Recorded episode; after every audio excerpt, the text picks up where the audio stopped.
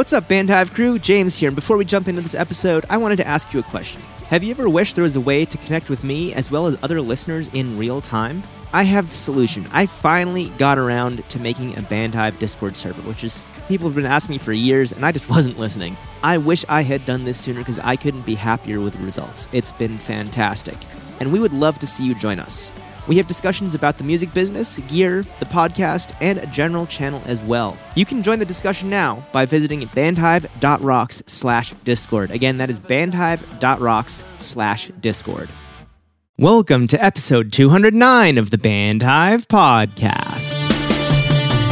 You're listening to the Bandhive Podcast, the number one online resource for DIY bands to learn about the music business and touring.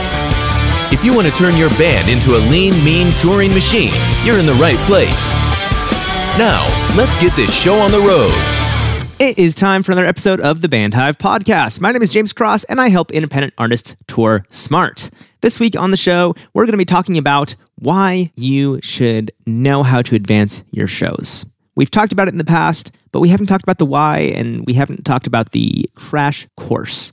And this is something related to a show that I recently worked five, six days ago, as of the time of recording. And the show went really well, at least for the headlining band, which was Better Things. We actually had Brian from Better Things on the podcast just a couple weeks ago. That was episode 204, Getting Creative with Marketing, Brian LeClaire of Better Things. If you want to listen to that episode, head on over to bandhive.rocks slash 204. That's the number 204. The show, in my opinion, was a massive success for Better Things.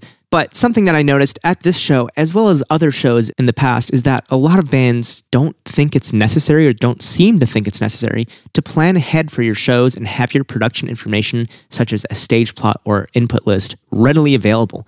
Which I know a lot of bands are like, oh, we don't have to do that. We're not going to do that. And then they just never get around to it. And then they're playing bigger and bigger venues and they don't have one. Whereas realistically, most of the time, you just make one and then you can use that for every show you play as long as nothing changes. And it's totally fine to not have this information available if you're playing bars and basements. Like, no one cares, no one expects that. But if you ever get to play a real venue, you absolutely need to have a stage plot and input list because they absolutely are going to ask you for that information.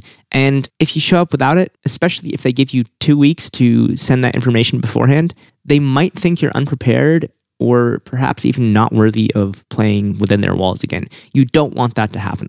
So here's some observations from this recent show that I worked for Better Things. And specifically, I officially was their front of house engineer, but unofficially, I was also their production manager, not tour manager necessarily because it was just a one off show, taking the duties of like day of manager in a little bit. That was shared among the band, but production manager, front of house engineer, that kind of stuff. And because the band is on in ears, we were bringing in our own in ear rack, my front of house console, which is actually right here if you're watching the YouTube version, all the mics except one guest vocal mic. So we borrowed that from the venue. All the cables needed for the mic lines to our stage boxes, which I also brought in. I have some stage boxes. Essentially, we brought everything except the PA system, which Higher Ground, where this show was, has a fantastic PA system. So I was really excited to mix into that. But we decided that just showing up and jumping in was not going to be a great idea. And what we did is tech rehearsals. The band had been rehearsing for months, but not only did they rehearse for the last few weeks before the show, I joined them at the rehearsals and we did a full tech rehearsal. I mixed the show into my in ears. We didn't have a PA in the practice space, of course. It would have been nice, but we didn't have it. I mixed it to my in ears and we also recorded it so that when I wasn't at rehearsal, I could come home and actually set up snippets for cues on the X32 and have pretty much everything set for every song as far as the effects go for your vocals, like how much reverb, how much delay, what kind of reverb and delay, how much feedback do you want on that delay. Just fine tuning all those little bits so I could run the show and really make it sound as close to the record as possible. And because of this, I was able to do some really fun stuff with that mix and make it sound like the record actually sounds. They had a great producer on their full length album called Getting Worse, Ryan Cohen of Robot Dog Studios, and he did a fantastic job. And there's some really, really fun delay throws on the album And for the songs that they were playing with those delay throws, I decided that I was going to do those exact things. I was going to make it sound like the album. And having all these cues set up is what made that possible. Because I would have been fiddling with delay settings rather than mixing the show if I had to do that without using cues. But with cues, you just call up the song and then it's there. Those are the settings. You know, I set the tap tempo because they don't play to a click. And then I know that when I unmute this delay send, it's going to do exactly what I need it to do. And it's going to apply the correct vocal effect to the correct vocal mic. And that's really the importance of this. And you can do a lot more with cues, but this is what I was using it for. And at certain points, we even had sub cues for other stuff in the songs where it's like, hey, this one verse, we're going to use a different snare. Or in this portion, we're going to take off the snare gate so you can hear the little soft ghost notes that Mark, the drummer, is playing, that kind of stuff. And that's the kind of thing that theoretically you could do without a cue, but it's just easier having that cue because you hit next and go. And then at the end of the verse, you hit next and go, and it goes back to the way it was. It's so nice to have that capability. And that's why it's important that if you're working with a band on a regular basis or on a big comeback show like this or any big kind of show, you want to do these tech rehearsals. The other advantage, though, is that pretty much everything for their sound was dialed in. Now, when I'm working with a band and I don't know how organized or put together they are, I generally allow two whole hours to get them into the venue, set up, and sound checked. With better things, we had an hour and a half at this venue and we nailed it. We were even able to do two songs in sound check, not just one. And I do have to say, we had help of the amazing house tech getting things patched that saved at least 20 to 30 minutes because I could focus on setting up front of house while they were patching the stage, which was really nice. But in that 90 minutes, I got front of house going. The band got everything on stage. We got the in ears going. We got the stage boxes going. And we sound checked those two songs. If we hadn't been prepared, if we hadn't done tech rehearsals, it would have been a lot longer than 90 minutes. Like I said, I usually plan for two hours. And if a band knows what they're doing, it can be a lot less. But if they are clueless as to how to sound check and what needs to be done, or if they're just walking away without communicating, then it absolutely does take the full two hours. And that's why I typically schedule that because I know that most of the artists that I'm working with at this point aren't that knowledgeable. And it's up to me to teach them, like, hey, this is what you do during a sound check. And this is something that honestly, I wish would be taught to artists a lot sooner by other artists, but it's one of those things that no one really talks about it and you just learn it from experience, which is unfortunate because it does have the potential to make you sound worse at your shows if you run out of time, or perhaps even burn bridges if you end up taking too long and doors get pushed or something like that. It's your first time at a nicer venue. On the other hand, of the other three bands on the bill at this show, only one of them submitted their production information and it was asked two weeks in advance to hey can you please send this information over and only one other band did that which i gotta say shout out to suburban samurai the band of former co-host aaron gingras he's on top of this kind of stuff because he also is in the industry that's why he was on this podcast for so long that just goes to show that the local bands who know about this are the ones in the industry the other two bands aren't in the industry and they just didn't do it they just showed up as far as I know, the show went fine for the other bands. It sounded good. Like there was no issues that I heard of, but it was noticeable that they weren't necessarily prepared to take the stage at a larger venue. So, when you don't have your own crew, which let's be real, what local artist has a crew unless it's for something like this show where I talked to Better Things and they wanted to record. So they hired me for that. And I said, well, let me mix your set too. If I'm going to be there recording, I might as well do the mix because I know your songs. I've played with those guys a bunch of times. But if you don't have a crew, which is probably the case, you have to know how to advance your own shows, which includes making a stage plot and input list. So we're going to do a quick crash course on this because we've talked about it at length in past episodes, but we've never done a quick episode on this. So if you want to hear more detail about advancing your shows, check out these two episodes.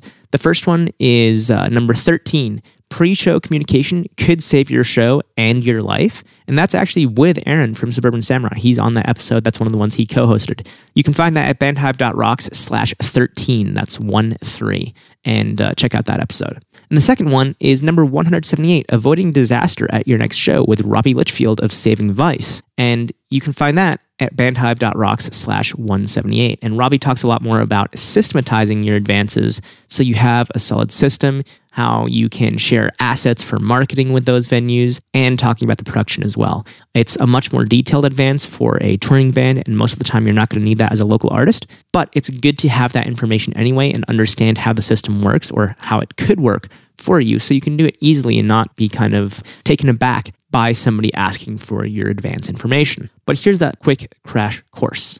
Let's talk about your input list first. And essentially, an input list just says what you have that needs to go into the PA. And please, if a venue is asking for this, they don't want to just hear, oh, we have three vocals. Because this is a venue that takes things more seriously than a basement, where maybe, yeah, a basement, you just put the three vocal mics up and call it a day because you have amps and you have drums. You don't need anything in the PA aside from the vocals. For venues that are large enough, you are going to need a lot more than just amps and drums. You want the mix to sound good, right? So, your input list is going to start with drums, then bass, then other instruments, you could do keys or guitars first, doesn't really matter at that point, at least not to me. And you're going to list anything that there's multiple of left to right in house perspective. This means when you're looking at the stage, left to right. So an input list structure, for example, would be kick, snare, tom one, tom two. If you have it, tom three, but most bands just do a four piece because it's much nicer in my opinion. Then you have hi hat and overheads. That's your drums right there. Then you have bass. Then you would do guitar one, which is stage right, guitar two, which is stage left, keys, vocal one, vocal two, vocal three. That's just an example, but I hope that gives you an idea of what the input list would be for your band. One thing to note is don't listen to the church engineers who tell you drums go anywhere but first. They will put them on like channel 17 or 25 or whatever. Don't listen to that. They do not understand the industry standard, which is drums first. There's a lot of church sound engineers online saying, put your vocals first, blah, blah, blah, blah, blah. No, you don't do that. Because if you go to any venue, they are going to have a standard patch, and that's going to have drums first, probably 99.9% of the time. This is not factual information. I'm just making up that percentage. I can 100% tell you of every venue I've ever been to, kick drums on number one. That's that. That's just how it runs. I've seen some people do in ear racks, including my own Rustin Fedig from my band Taken Alive, where vocals come first. Maybe it's guitars. I can't remember. But guess where he learned that? YouTube videos from a church sound engineer. That or Reddit, one of the two. And a lot of church engineers end up making content or talking about it on Reddit, which I'm sure a lot of the stuff that they talk about is really totally fine. And I've learned a lot from church guys, including Drew Brashler, who has an amazing channel for the X32. So if you're using an X32, look up Drew Brashler on YouTube. He doesn't do kick on one though. And that is one thing I will forever disagree with him on that because kick on one is the industry standard. That is just how you do it. And if you are patching things in a non logical sequence, it might cause some issues. People might be confused. It's not as easy as just saying kick one, snare two, blah, blah, blah. And I'll be honest, I have somewhat of a non standard patch list because I have kick in, kick in two, then I have a blank channel for a little magic I do in the board, and snare is actually on four, and then snare bottom on five. Now, I don't run every show this way, but for any bigger show, that is how I run it. And yeah, it's a little different. That's how I do it. And it still follows that logical sequence. It just has more stuff in between. And it wouldn't make sense to have kick, snare, other kick mic, snare bottom, or something like that. So that's why I do kick mic one, kick mic two, my kick magic. I'm just going to call it kick magic. Then I have snare. I'm not mixing things up there. Now that we've covered that, let's talk about your stage plot. This is also going to be in house perspective. When you're looking at it, the bottom of the stage plot is going to be the downstage edge. This is the portion of the stage that's closest to the audience. So let's talk stage directions real quick. We've covered downstage, which is closer to the audience. Then there's upstage, which is further from the audience. That's where the drum set, for example, would typically be set up. Then left and right are actually stage perspective. That means if you're on the stage facing the audience, stage left is to your left and stage right is to your right. Anything that goes on stage, you talk about it in stage perspective. But when you make the stage plot, it's in house perspective. And this is so the engineer can visualize what's on the stage just by looking at it, looking at the stage, look at the stage plot, and see where things go. They don't have to turn it around or anything like that. That is how you create a stage plot house perspective, but everything you talk about is in stage perspective. I know that's confusing, but that's just how it's done. Now, I use an app called Stage Plot Pro to make stage plots, and it's fantastic. Like, it's not bug free, but it is better than anything else I've ever used, and the free trial is more than enough to make your first stage plot. So, I just want to give a shout out real quick to the band Valerie Falls. As of the day I'm recording this episode, I'm working a show with them and three other bands in about a week and a half. And of the four bands that I emailed last night to get production information, Valerie Falls is not only the only one who actually replied so far, but they also said, We're going to go make a stage plot right now. So shout out to them for that. Thank you for being on top of it. And they're actually playing higher ground as well, but I'm not mixing their set for that show. And hopefully they will say, hey, we made a stage plot for this other show, so uh, we're going to send it to you too. Here you go. I really hope that's what happens. I don't know if it will be, but would be cool if higher ground gets uh, a little more information out of the advance for that as well. Something else you can do though is label your gear as for where it gets placed on stage. Really simple.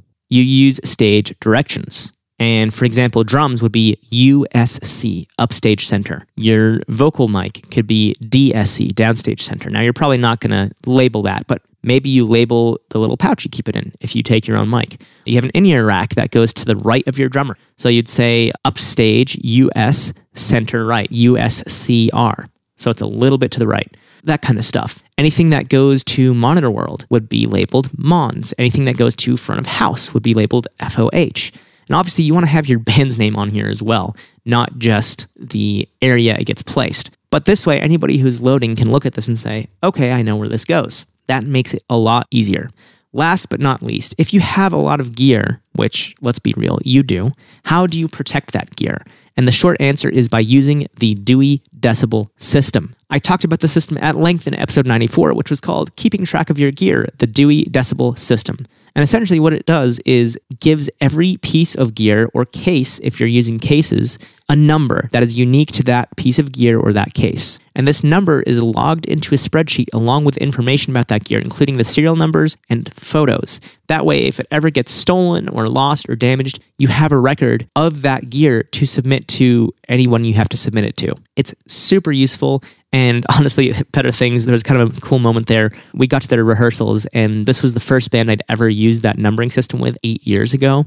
And half their stuff still had the labels from 2015 on there. And that was just so sick. Like seeing that and thinking, oh, cool. I put that there eight years ago, and they're still using that. Now, granted, I don't think they're using the spreadsheet. They are still using the labels. So that was kind of cool. One other thing that you can do to protect yourself and your gear is use a checklist to pack for your shows and also during loadout. It can be super useful. And to learn more about that, listen to episode number 92. It's called Never Leave Your Bass Player Behind The Power of Checklists. You can find that at bandhive.rocks slash 92. That's the number 92.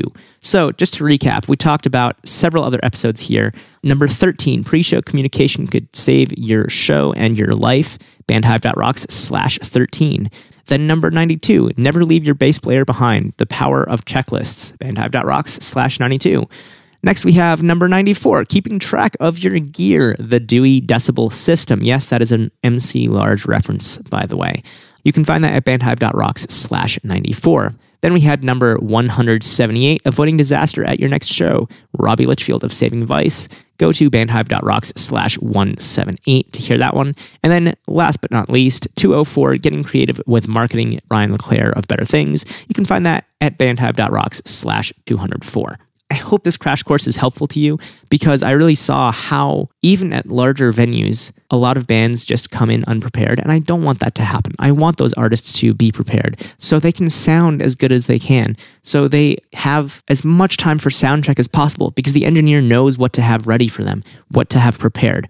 So, anything you can do to make the lives of the engineers and production staff at the venues you play easier, you should do that because you will sound better. You might not think it's a huge difference, but you know, three minutes in a sound check can make a massive difference. So, please, please, please, please do this. Make your input list, make your stage plot, and send them to venues who ask. And even if a venue doesn't ask, have them prepared to send them out via PDF in a Dropbox link or just hand over a paper copy to the engineer. Whatever is easier for them. You can just ask, say, hey, do you want a paper copy or do you want us to text or email it to you?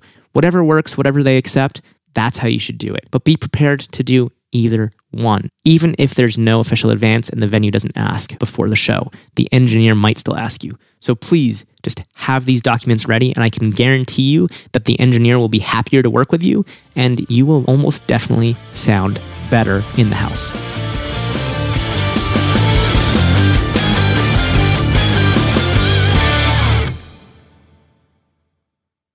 Hey, you. Yeah, you, with the headphones or the speakers. You've made it to the end of the episode. Thank you so much for listening. While I still have you here, if you're not already in the Bandhive Facebook community, it would be great to see you there. We have over 600 like minded musicians who are asking questions, sharing their experiences and advice, and much more. So if you want to improve your band's business, look no further than the Bandhive Facebook community. You can find it by searching for Bandhive on Facebook. That's B A N D H I V E, or going to bandhive.rocks slash group. Again, that's bandhive.rocks slash group, and that will automatically redirect you to our Facebook community. I look forward to seeing you there soon.